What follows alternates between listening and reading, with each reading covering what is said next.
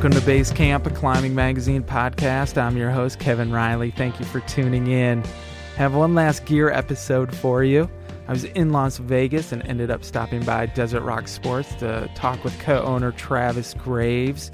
And as the summer temps are approaching and the climbing season at Red Rocks is coming to a close, wanted to speak to Travis about some of the hot sellers in the shop as well as some of the gear trends that he's been seeing this season. It's also been a wet season, so we ended up talking about some of the conservation issues and safety issues that are associated with climbing on wet rock and how we can educate ourselves and others about, you know, when it is appropriate to climb after it rains. Now, if you've ever met Travis, you know he's full of a lot of great information. So make sure you stay tuned through the end of the show. And just let's get to it. But first, a word from our sponsor. All right, you're locked in. Kicking is locked. Your knot looks good. Double back. You got your pants. You got your slings. You got some nuts. Ready to rock and roll. Sweet man, climbing. Climb on. This episode is presented by Black Diamond Equipment. The world's best selling, most trusted cam just got better. Now 10% lighter, these bad boys feature a more modern design that gives climbers everything they love about the old Camalots, with new touch points like a wider trigger for easier handling and an innovative trigger keeper for compact racking with sizes number 4, number 5, and number 6. For more information about the redesigned Camalot C4s, visit blackdiamondequipment.com. I'm with you. Ah, falling. Got you. Oh man, nice fall. Uh, that was thin up there. Yeah, you slipped out of it, huh? That was getting tough. Black Diamond. Live, climb, repeat. Here with Travis Graves, the owner, uh, or co owner, I should say, right? Co-owner, yeah. Over at Desert Rock Sports and Red Rock Climbing Guides and Red Rock Climbing Center. You got it all. Perfect, perfect. And I'd like to start off with the rain since it's just starting to rain here in Vegas right now. You know, I've been at the shop when it's rained or the day after, and there's always a flood of climbers coming into the shop saying, like, what do I do? Um, can you maybe give me a little bit of information about some of the issues that we have here at Red Rocks with rain and some alternatives to climbing at Red Rocks when it is wet? Yeah, it's uh, become probably a more noticeable, prominent issue over the last several years. I mean, uh, more people are are coming to Red Rock every year. You know, getting busier like most places, and uh, well, especially this year, uh, like most places actually across the country, it's been a above average precip year, quite a quite a lot out here. So we had a lot of a lot of this winter, and uh, and even recently here, you know, talking with you, Kevin, that it's raining once again in Red Rock, and um, it's become a pretty contentious hot subject in, uh, I guess, in some areas out there in social media and so forth, and. Mhm. Um, yeah, so Red Rock being uh, a sandstone climbing area and, and, a desert sandstone uh, climbing area, very dissimilar, unlike southeastern sandstone. It's a it's a pretty porous, soft uh, rock type, and Yeah. so it tends to absorb moisture uh, very easily, and Mhm. uh, and when it does so, it gets uh, considerably more fragile or or brittle or weak or however you want to look at it. So And about how long does it take to dry out typically? I know Yeah. it depends on how much rain it. Yeah, definitely. And, was, and, and I know there is some general statements to try to help people out out there. It's kind of a, a more generic rule out there. I think you'll find is 24 to 48 hours. I think Mhm. even the Access Fund has kind of got back uh, behind that with some of the literature and information that they have out there too. But it's really actually not quite that simple. Um, yeah. Just because you know when you have rain i mean it can rain for a few minutes it can rain for several hours it can rain for several days. And then you also have conditions uh you know here in in red rock i mean you have a, a long climbing season here fall through spring where the the temperatures are are really good for climbing whether that be in the sun or the shade.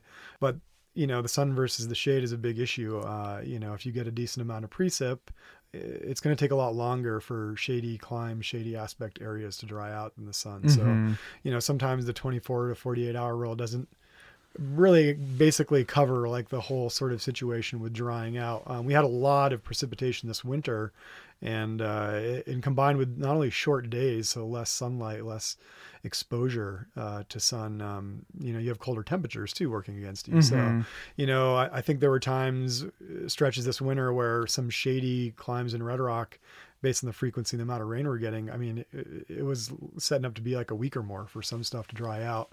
Are there signals areas. you can look for? Um, there are somewhat. I mean, it's you know, kind of another general one is like if you go to an area and you notice that the rock is discolored or the ground below the base of a climb is discolored, it's probably one of the easier indicators that you know things are you know are, are obviously still wet and probably not a good idea to climb.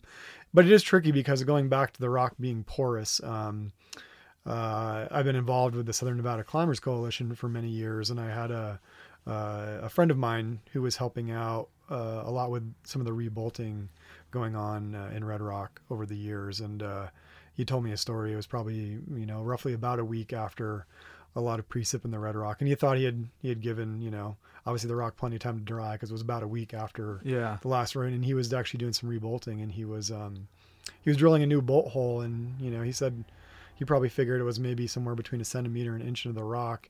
He was drilling into basically wet sand. Wow. So I mean, obviously, it's not something that you can necessarily feel.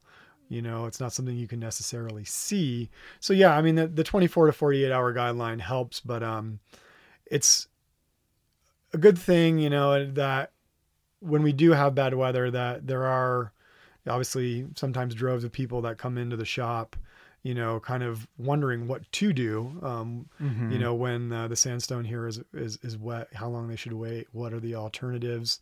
Um, we can try to guide them in, you know, hey, you probably need to stay off like shady aspect uh, sort of routes, you know, for longer than 48 hours at times. And, uh, you know, it's probably more in depth of what they get when they talk to us at the shop than maybe what they'll find on Mountain Project or, Yeah. or some of the other areas out there. Um, but those guidelines that are out there on Mountain Project and so forth are great that at least it's a starting. And it, it is mentioned in the guide, some of the local guidebooks and so forth too. And uh, it is actually when you pull up the Red Rock homepage, even on Mountain Project, it does, there is a banner there kind of warning people about wet rock conditions. But, um, but it's challenging because you have people, A, that don't understand what the composition of sandstone is. Mhm. Um, maybe they do come from a granite background or again climbing in the southeast on the sandstone there where the rock even you know in wet conditions can be quite solid Yeah. and the other reality is is you know red rock is a world famous destination so people come from all around the world to climb here and very often um, we'll have precip here in the red rock and uh, you know the next day it's sunny and really that drying out is just beginning. And then you have people that get off a plane or or roll into town and it's sunny and they're psyched and they're ready to go climbing. And uh, and they don't know what the prior history is uh, in terms of precip. So they they wouldn't they might not be aware you know. So it's uh it, it's a contentious issue because with locals and different people they see people out there climbing right after rains and stuff like that and you know it's a big sort of ethical Well, you know, difficult too. yeah and it's you not know, the park's not really getting involved. You can go through the gate while it's raining, yeah and they're not going to say anything. Yeah, and it's not something you can enforce, obviously, in terms of something being illegal.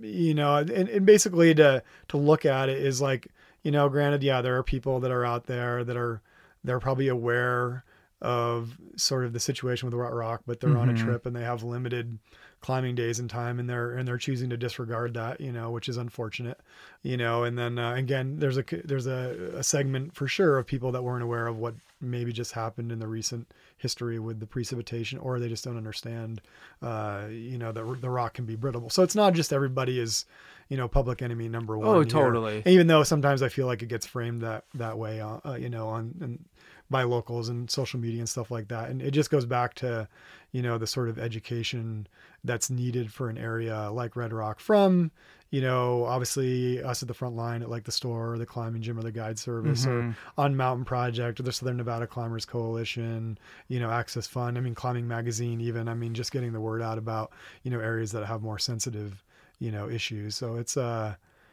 yeah it's obviously a, it's a complex sort of situation. Um you know there is no really simple answer. I don't, I think, you know, in terms of going back to a 24, 48 hour thing. And, and obviously you, you can't prosecute for somebody to climbing on, you know, for climbing on wet rock. But the one thing I will, you know, sort of say is that I find how this issue has sort of evolved is that, uh, you know, they're very prominent problems and routes and so forth in Red Rock. And, you know, and, and over the years, Red Rock has you know become sort of more popular and, and more noticeable as uh, you know newer routes have been developed and more prominent climbers climb here and share their experiences yeah. and so forth.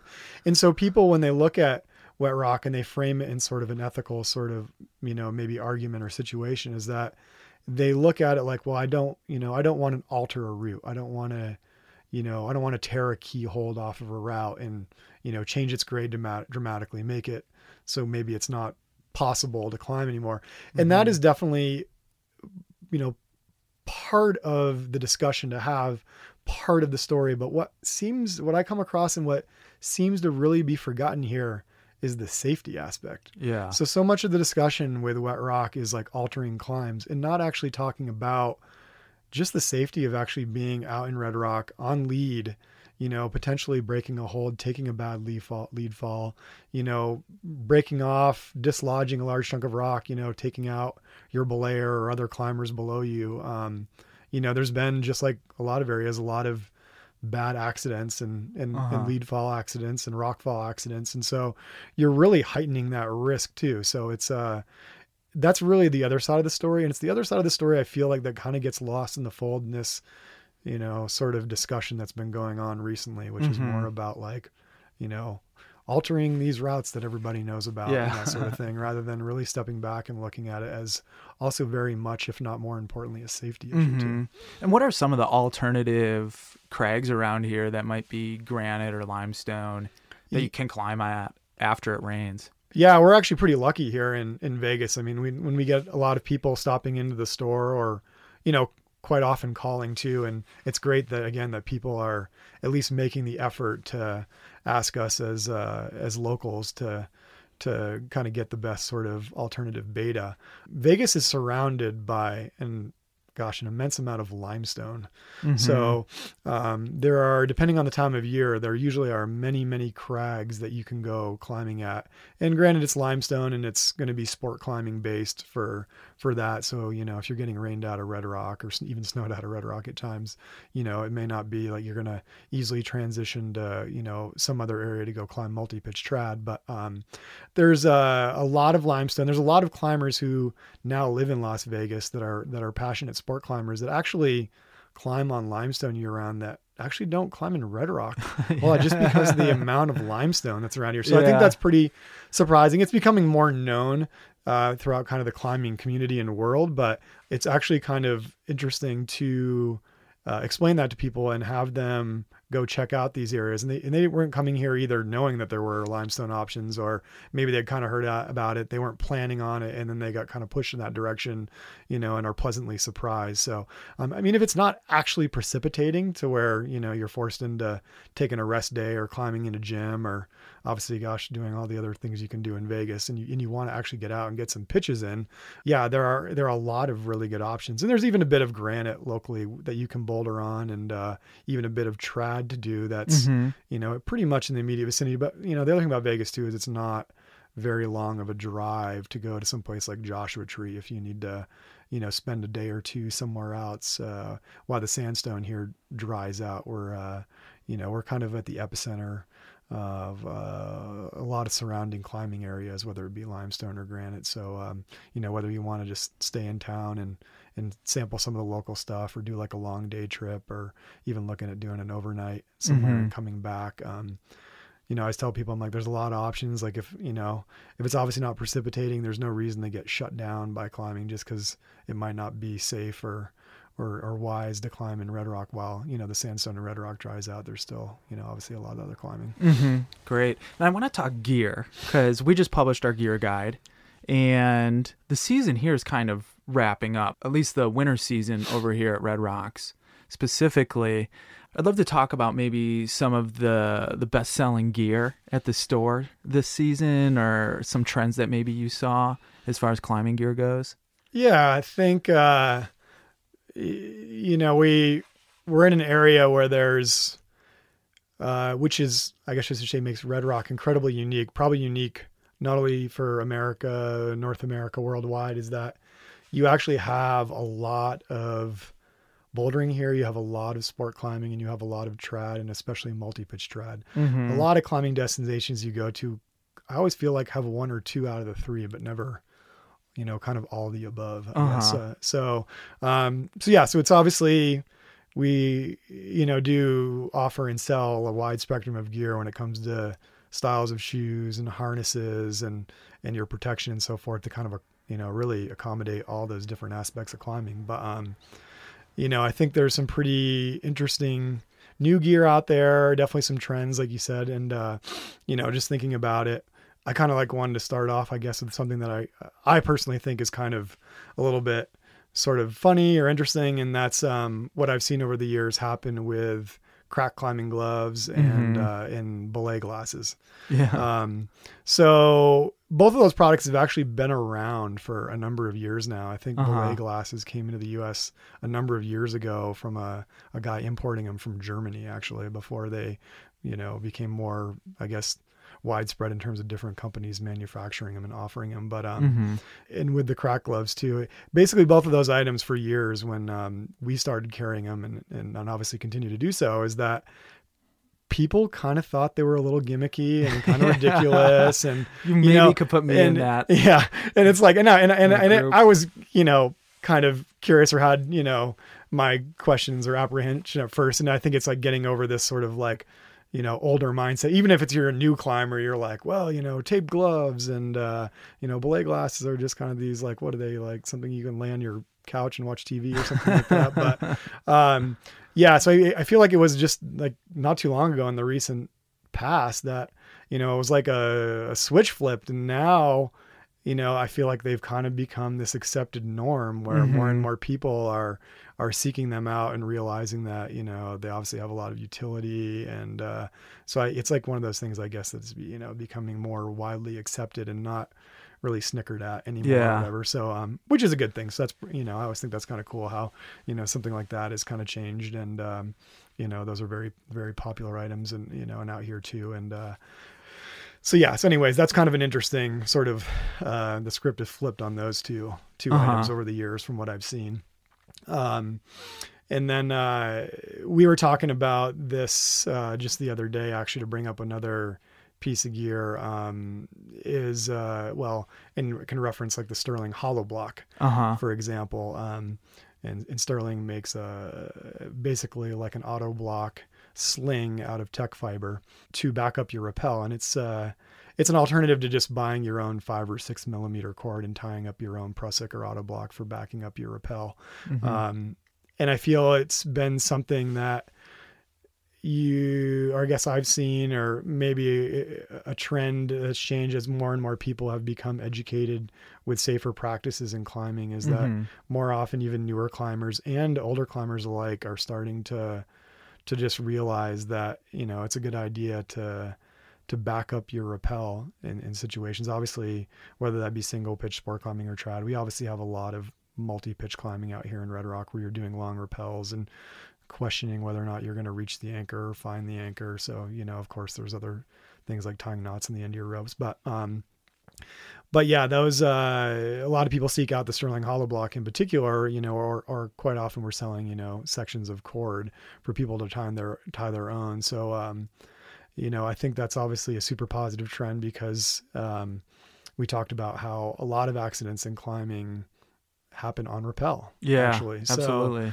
Um, and I always eh, eh, like to frame this with some of customers and, and definitely with my friends is that uh, in climbing, you know, if you're obviously taking the time to to be open and receptive to your mentors or your teachers or guides or you know if you're reading material as um, you're really thinking about obviously safe practices and, and being redundant especially you know in climbing uh, you know obviously by backing up your rappel but um, when we go to build anchors whether it be top rope anchors or or equalized gear anchors on trad routes or multi-pitch like we're thinking about you know redundancy and and how can we make our systems as safe as possible and that Mhm. sort of thing and and we think about these things very much in the realm of going upward Yeah. like it's all about like going up and you know obviously topping out and and completing your climb and hopefully being successful and sending and everything like that and and being safe while doing it and uh, it's funny how you can get to the top of your multi-pitch climb or you can get to the top of your single pitch route and uh, and you know maybe you got to build an anchor and and somebody else is going to top rope it or you, you got to bring your your your partner or followers up and and you're thinking about all these things but then you know you get to the the time where it's time to descend and uh, really the whole idea of like redundancy and everything is just out the window Yeah. so it's like now you're on rappel and you know you're just relying on the fact that you need to maintain control of the rope by squeezing your hand tight around the rope and keeping it in a, a braking position coming out of your rappel device and uh, it's really there's no backup Yeah. so um, if you're using most tube style devices or that sort of thing um, you know if you were to lose your control of the rope for whatever reason i mean you could get hit with some rock you could get lightheaded and pass out you could rappel you know over a roof or slip and you know Mhm. smack your hand uh, against the rock or something like that that cause you to lose control there's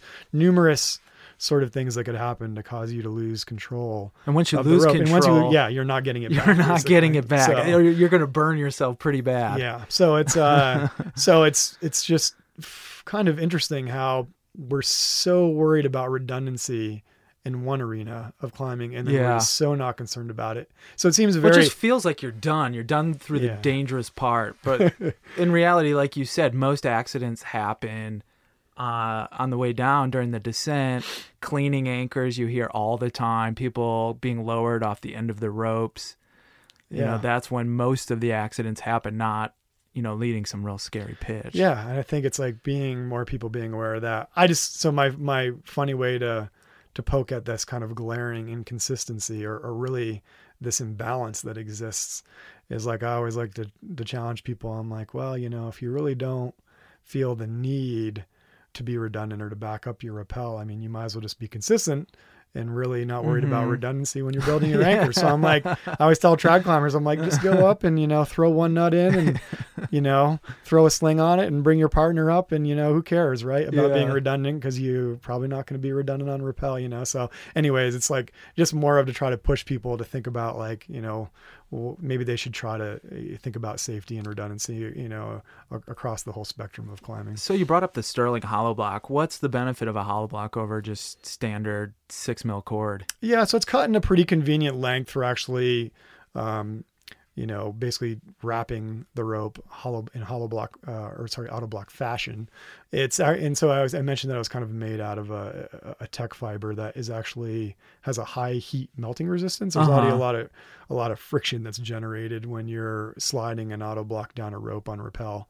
Um, so that's actually not only does that kind of wear and tear happen on your uh, auto block, you know, uh, accessory cord material, but it's also happening to the sheath of your rope too. Mhm. Um, and the hollow block's kind of interesting in that the first part of the name is hollow. There's actually no core in the hollow block. sure. The tech fiber is actually not only does it have a high sort of heat resistance, melting resistance, but it's a very strong fiber too. So it actually doesn't have a core. And I always kind of explain it when you handle it. It's kind of like the old Chinese finger cuffs, like when you kind of like, you know, it feels a lot like that. yeah. right. So it actually, so the, the way that it's woven like that without a core is that it actually slides along the rope um, quite nicely, but then actually will bind up quickly if need to be too. So, Interesting. um, so in that spe- you know, a sense, it's, it's pretty ergonomic, I guess I'd say in that way too, in addition to providing, uh, you know, obviously the, the higher sort of resistance to heat friction, that sort Mhm. of thing. But, uh, yeah, obviously that's, uh, something I've seen that more and more people are at least, you know, seem to be more conscientious about like, you know, having something to back up the rappel. So that's a, Mhm. obviously a big positive that I've seen is more and more people are, are, are doing that. And what about on the hard goods side? Seeing any hot sellers? Yeah, I mean, uh, I think I am kind of impressed with myself and and have kind of changed up some of the gear I used as uh, is the kind of bulletproof line or the or the the use of steel and climbing gear that uh, that Edelrid has kind of uh, I guess, gone to with certain carabiners and and devices in the past uh, few years. So, Mm-hmm. you know, as climbers, we're obviously, you know, like most sort of sports, we think about weight. You know, like we want light.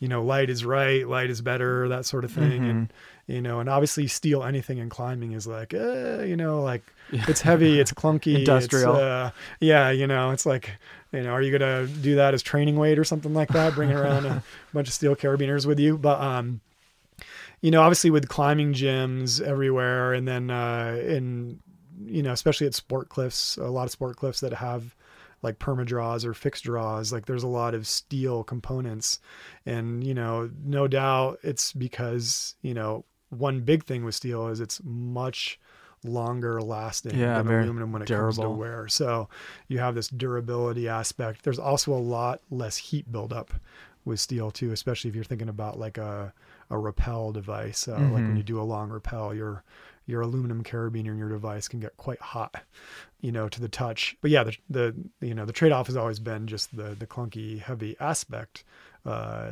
to steel. So it's interesting that Edelrid has really found a way to try to give you the best of both worlds and and create like sort of hybrid style uh, carabiners and with their bulletproof carabiners. So they actually have an aluminum carabiner with a with a steel basket where the the rope bearing surface is. So you're trying to realize the benefits of steel with the longer wear and the less heat buildup and uh, but not be penalized with a bunch of extra weight.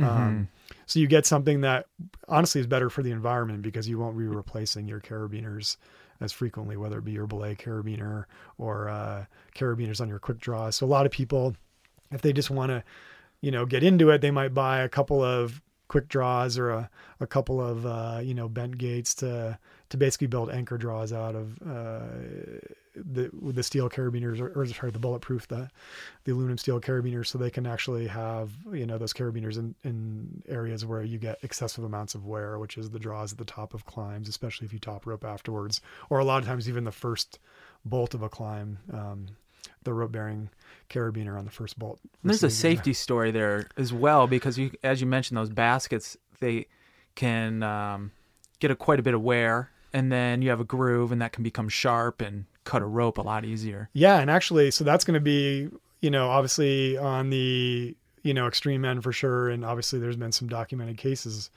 uh, with this now. But the other thing that's kind of interesting, and this goes with Edelrid, you know, to note too, makes um, kind of the the Jul line with the Juls and the Mhm. Mega Juls, and now the Giga Jul that are uh, incorporate steel into the devices too to kind of complete the steel story. So again, a lot less heat buildup and um, a lot less grooving with your device, and and of course that's going to be uh, much better for your rope and potentially the longevity of your rope too.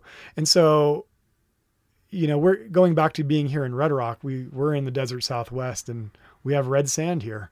You know, it's like when things get dirty, they kind of turn red. Yeah. And and uh, you know, you go other places. I'm from Vermont originally, and things get dirty. They're muddy brown. Mm-hmm. However, no matter where you climb, when your ropes get dirty, they always seem to be pretty black, gray Yeah. and black. So I think it's a big sort of clue right there that your dirtiness is not coming from your rope running across the rock or you know sitting in the ground off of a rope tarp or something like that but majority of why your rope is dirty is all the aluminum and anodization coming off of your carabiners and your belay device.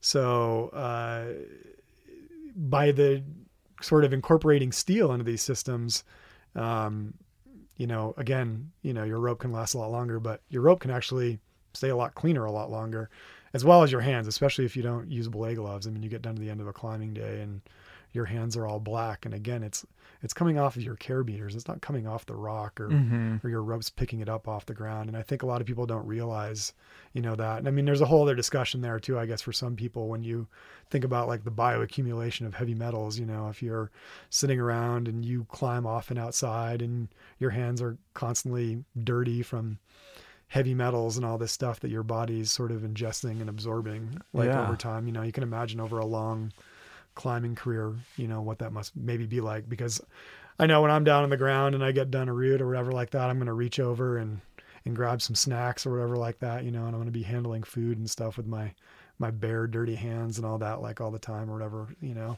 probably not washing my hands till the end of the climbing day so there's just some other stuff out there that obviously Yeah. i think the the steel story is is is really interesting and and Edelrid's making or causing i guess to rethink a discussion when it comes to steel in climbing rather than just being more in sort of fixed permanent applications Mm-hmm. um, you know, I think there's a lot of benefits uh, uh, when it comes to you know whether or not you want to use one of their belay devices, but at least with some of the the carabiners, like I said, to kind of make your rope last longer, keep things sort of less dirty, you know, the safety aspect, you know, and uh, the health aspect maybe, but you know, and of course they kind of frame it too, like just in terms of an environmental aspect, you know, making something that is not going to be as disposable or you know as frequently basically needing to be replaced, Yeah. you know, which is a good thing. So less worn out carabiners getting, you know, tossed or whatever. So So every season, you end up selling me a few new pieces of gear that you talk me into. and just today, you sold me on a dynamic uh, cord for anchor building and other miscellaneous things. But um, up on your wall, there's quite a few slings and dynamic cords that brands are coming out with. Can you tell me a little bit about that trend? yeah, and I think it's going to, it's somewhat of a, this is a newer trend, I think. And I think it's something that people shopping around for climbing gear, you know, maybe this summer as more areas are coming into season. And even though we're kind of going out of our busy season here in Red Rock and, and moving forward into, you know, late 2019 and 2020 is uh, companies starting to embrace basic, yeah, like more dynamic sort of slings, anchoring, sort of uh, Personal anchors. Yeah, I, kind of maybe at least providing an alter, alternative, right? You know, I won't say like moving away from to the use of maybe Spectra and Dyneema, which is so incredibly super static Mm-hmm. out there. And obviously with, with items that are super static in certain applications, they can really amplify the forces that, um, are generated on your gear and, and, and obviously go back to you as the climber. But, um, so you're starting to see, uh, more personal anchor style systems, whether, I mean, Petzl makes the connect, uh, adjustable, um, you know, I guess you can look at it as like almost like an adjustable, you know, daisy or, or tether or something like that, that is made with dynamic climbing rope that you can actually use as a primary uh, anchoring positioning device, unlike a, adjustable daisies from other companies in the past, which aren't full strength and you, you Mhm. can only use for positioning. You can't use it by itself um, due to low sort of breaking strengths. But um, so you get like a, a robust, you know, sort of dynamic climbing rope that is going to enter a more dynamic element into the system, um, but also probably going to last more or, or better or longer when it comes to just uh, abrasion also. So, you know, uh, Petzl and Camp actually uh, recently came out with their sort of dynamic uh, tether, I guess you'd say, I think, which is called the swing. I think if I'm remembering correctly. And I know Metolius is going to be coming out with a, like basically a dynamic rope version of their personal anchor system. Oh, cool. Um, I think which might be next fall or, or next spring when that's kind of out normally, you know, for sale. And then uh, Beal has actually started making different lengths uh, in common lengths to 60, 120 centimeter, 24, 48 inch slings out of uh, climbing rope, as well as uh, what you bought today actually was a, a seven mil um, that's more of a dynamic rope construction than normal accessory cord. So yeah, just I guess, you know, going back and thinking about adding more dynamic elements into your anchoring sort of situation to to try to, you know, minimize these high forces that can be that can be generated. I mean, there is a a trade-off there too of these things, you know, dynamic climbing rope is you know, it's it's a it's a bulkier item than, you know, some of these skinny uh, Spectra Dyneema slings. Um, but also, you know, better to use in certain scenarios. I think one of the the big things out there, I guess this, you know, happened years ago with uh, when Metolius actually introduced the the personal anchor system was to kind of give people uh, a safer alternative to to using daisy chains, which were not developed necessarily for anchoring positioning, but were kind of perceived as being convenient for that. So yeah. um, and they have their safety issues and their strength issues, and and so uh, you know Metolius I think it started that, and obviously that was kind of a cascading effect, and now most companies offer you know some sort of product to help you tether, anchor yourself in, and and and, and have it be somewhat adjustable, you know, which is which is obviously great. But now it's getting people educated. Um, I think what happens a lot is you, especially with these skinnier, super static Dyneema Spectra slings, you see people girth hitching them to their belay loop or their tie-in points of their harness and just using it as a light and simple way to anchor themselves at the top of a, a route to, you know, clean the anchor or anchor themselves in if they're repelling a multi-pitch route. And really slings like that weren't designed for that sort of use. As, yeah. as convenient as they may seem visually, you know, they're lightweight, they're they're compact. Um, you know, they weren't they weren't designed for that application. They, you know, it's like the Dyneema Spectra slings in general. They they are super static. They have a low melting point. They're skinny, so uh, the the friction and abrasion that's that can happen can can compromise them pretty quickly comparative to a, a, normal nylon sling or some of these now dynamic rope slings that you're you're seeing. So um, you know they're great for uh, attaching to a piece of a trad gear or a, you know extending a sling out on a bolt where the rope is going to be clipped to one end and, and the rope is acting as the dynamic component should the climber take a fall even a slip at the anchor for example. You have a dynamic element in the system but now people are kind of using these skinny spectra Dyneema slings without the rope in the system when they're connecting themselves to uh to an anchor when there is no no rope and uh you know can actually generate some some pretty high forces or you know sitting there and running the rope back and forth across these skinny slings as they're flaking the rope on a multi-pitch route or something like that so it's uh again i think a practice that with a little bit of education can kind of get people hopefully to move away from just uh again i guess you know think about being safer being more redundant you know some of the uh, things we kind of talked about in general as we started this conversation. Is there a product out there that any climber coming to Red Rock should have in their kit that you can think of? you know, I, by default, that would be the guidebook, actually. I mean, definitely the most popular item that we have at the shop, and it's uh, it always seems to sell out whenever you need one. yeah, it's uh, the guidebook for Red Rock is, is very well done. We're lucky to have a, a, a very talented um, author, very knowledgeable author. He self-published the book. It's it's been a very much a labor of love. In Red Rock. Uh, you know, I, I talk to people that, you know, it's almost like, I guess, in this day and age of like, our guidebook's going to be dead soon. You know, is everything going to be online? Is everything going to be be digital? You know, is everybody just going to be using Mountain Project or some other platform as their as their guidebook with their smartphones or something uh-huh. like that? And hasn't and happened yet. It hasn't happened yet. And I mean, the guidebook. I always tell people it's like the pictures, the big clear pictures are more than half the battle here in Red Rock. Um, I feel like you know, Mountain Project is so useful and, and it works well so many areas um, that maybe aren't as involved and intricate as Red Rock when it comes mm-hmm. to not only identifying the crags, the routes at crags, but just getting to the crags. Um, we have a lot of, you know, basically like cross country or, you know, hiking across um, rocks and areas where you're not on defined trails, and it's yeah. uh, it's complicated. And even even with a guidebook, it's still easy to get turned around, that sort of thing. But I think people learn the limitations of just trying to stare down at a, a smaller picture on their on their smartphone. But um, the guidebook is is no doubt you know the the the big thing in the shop. But um, yeah, you know, going back, it's just like there is a there is a basically a, a, wide array of climbers that come here because so many people come here for bouldering, so many people come here for sport climbing. So people, you know, obviously come here for the multi-pitch routes and a lot of the long multi moderate multi-pitch routes, which is what initially made Red Rock sort of famous or, mm-hmm. or, put it on the map as a as a prominent destination. So uh, you know, we're fortunate that you know we try to have a wide array and spectrum of gear um, to really meet the needs or the desires, I guess I should say, of a lot of uh, of different climbers. You know, um, you know whether you like you know some sort of specific aspect of climbing or like it all, obviously, which you can do everything here. Well, maybe a poop bag.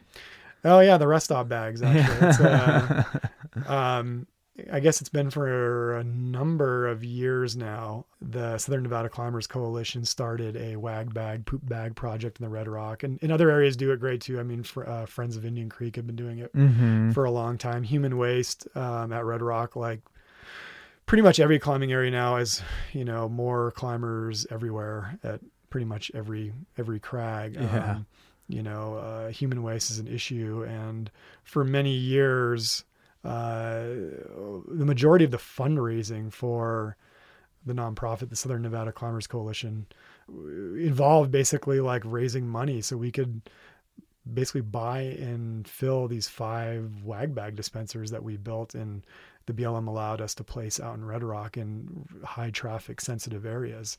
And uh, it's great that obviously that option exists because you know there are bathrooms at some trailheads in Red Rock, but not all. And obviously when you're at some crags, you're not really close or easy to get back to the bathroom. But it got to the point where the BLM, the Bureau of Land Management, which is the management agency for Red Rock, which is a national conservation area, actually realized that there was such a positive benefit to this and, and saw um, that it was something worthy that they actually stepped in and have basically shouldered the majority of the financial burden now. Oh, so that's good awesome. On, so good on the BLM Yeah, uh, for that. However, like I mentioned, is that there are only five dispensers that we have in Red Rock, and uh, um, a lot of people rolling into town, starting out their uh, their trip, do come through the shop to yeah get guidebooks and you know other supplies and so forth. So we kind of act as the sixth sort of dispenser, I guess I'd say, for, for wag bags. We actually don't sell wag bags at the shop, but we have a donation box. So we have a supply of wag bags on hand, which actually helps people get them for basically at cost. It's just Uh-huh. donating to cover the cost of the wag bags. They're not basically they're paying half as much as they would if they would normally purchase them off the wall as a normal uh, item. But um, yeah, obviously it's nothing that the store or the Southern Nevada Climbers Coalition or anything is. It's it's not an attempt to make money. Obviously, Mhm. it's just an idea that a lot of people right there to start their trip can grab one or a couple and keep them in their pack, have them on hand. They might not be going to an area in Red Rock. Um, Red Rock is with with one of the five dispensers. Red Rock is such a massive area, so many multi-pitch routes, you know, deep into canyons with long approaches and areas that are not near one of these dispensers that are that are out in the conservation area that they at least have a shot of of having one, uh, you know, with them um, if they're venturing into those other areas. And and it's something that, you know, maybe climbing shops in, you know, other areas that are that are kind of affiliated or tied in with kind of a, a prominent climbing uh, sort of location destination would maybe consider doing. It, it doesn't really, you know, take much effort to you know, if, if there is a, a local climbing organization or nonprofit to to order some boxes of those wag bags and maybe offer them up at the at their kind of retail establishments Mhm. by donation Yeah. and just get these these bags into more kind of climbers' hands and in their Yeah. packs and stuff like that or whatever. You know, it's like, you know, we went through a lot of we've been going through a lot of wag bags in a year before the the BLM kind of helped us out and kicked in financially. And it was like, you know, I'm sure people were grabbing several at a time because they were heading to the valley afterwards to climb El Cap, or maybe hikers were out going, ooh, you know, I'm going on a backpacking trip, and you know, and, and at first it seemed like, oh man, like you know, people should be more on the honor system and not be be grabbing maybe so many bags as once. But honestly, it's like if they're grabbing them and they're going to be using them, and you know, that's Mhm. anything's a positive in terms of cutting back on waste. So I think you just got to look at it, you know, that way, and uh, and hopefully financially it, you know, it makes sense. So um, yeah, it's actually been like a cool little thing to to offer, and uh, you know, just kind of wish we'd been doing it a lot longer actually. Yeah, I certainly. I've been in a couple situations where I've had to use them, and ever since, I never go climbing without one Yeah, because it can be a bad situation if you're if you don't have one in the pack. yeah. Gosh, I mean, it's like I always have one in my pack. I always keep a couple extra in my vehicle. Um, you know, another little tidbit that we have in Red Rock and maybe in some other areas is like you have all these like you know doggy bag dispensers at trailheads in a lot of Mm-hmm. I've places. pooped in one of those. And it's well, It's what they're the great. worst. Well, what they're great for. I always tell everybody, I'm like, hey, if you're at one of these trailheads, just even if you don't have a dog, as a climber, like, you know, take a couple, a few of those bags and keep them in your pack because you know if you have wrappers for food or you're Uh-huh. taking you know tape off of your fingers or I mean they make perfect little garbage bags that to have with you and you know it's a whole other discussion about tape waste and and different sort of uh, garbage sort of situations at crags these days or whatever Mhm. like that because you didn't have a Ziploc bag or a plastic bag or something with you. So it's just an easy little thing to do. Is like if you're at a trailhead and there's a wag bag dispenser, it's like, hey, grab a couple of those, keep them in the pack. They'll probably come in handy for you or you know somebody you're with. It's kind of just a little tip that I uh, that I give people. You know, so it's actually I guess going back to crack gloves too, right? It's like one of the benefits of crack gloves, right, is that it kind of cuts down on tape waste if you're not you know making sort of Mhm. tape, tape crack gloving gloves constantly. So I don't think we even mentioned that. But All right. Well, thank you so much for your time, Travis. It's been fun. yeah, thanks, Kevin. All right. Well, that's the show. Want to thank Travis Graves for his time. If you're in Las Vegas, make sure you stop by Desert Rock Sports and say hello. Also, want to thank our sponsor, Black Diamond Equipment. Make sure to check out their new C4 cams at blackdiamondequipment.com. Also, today's theme music was provided by Small Houses at smallhouses.band. All right, everyone. See you at the next base camp.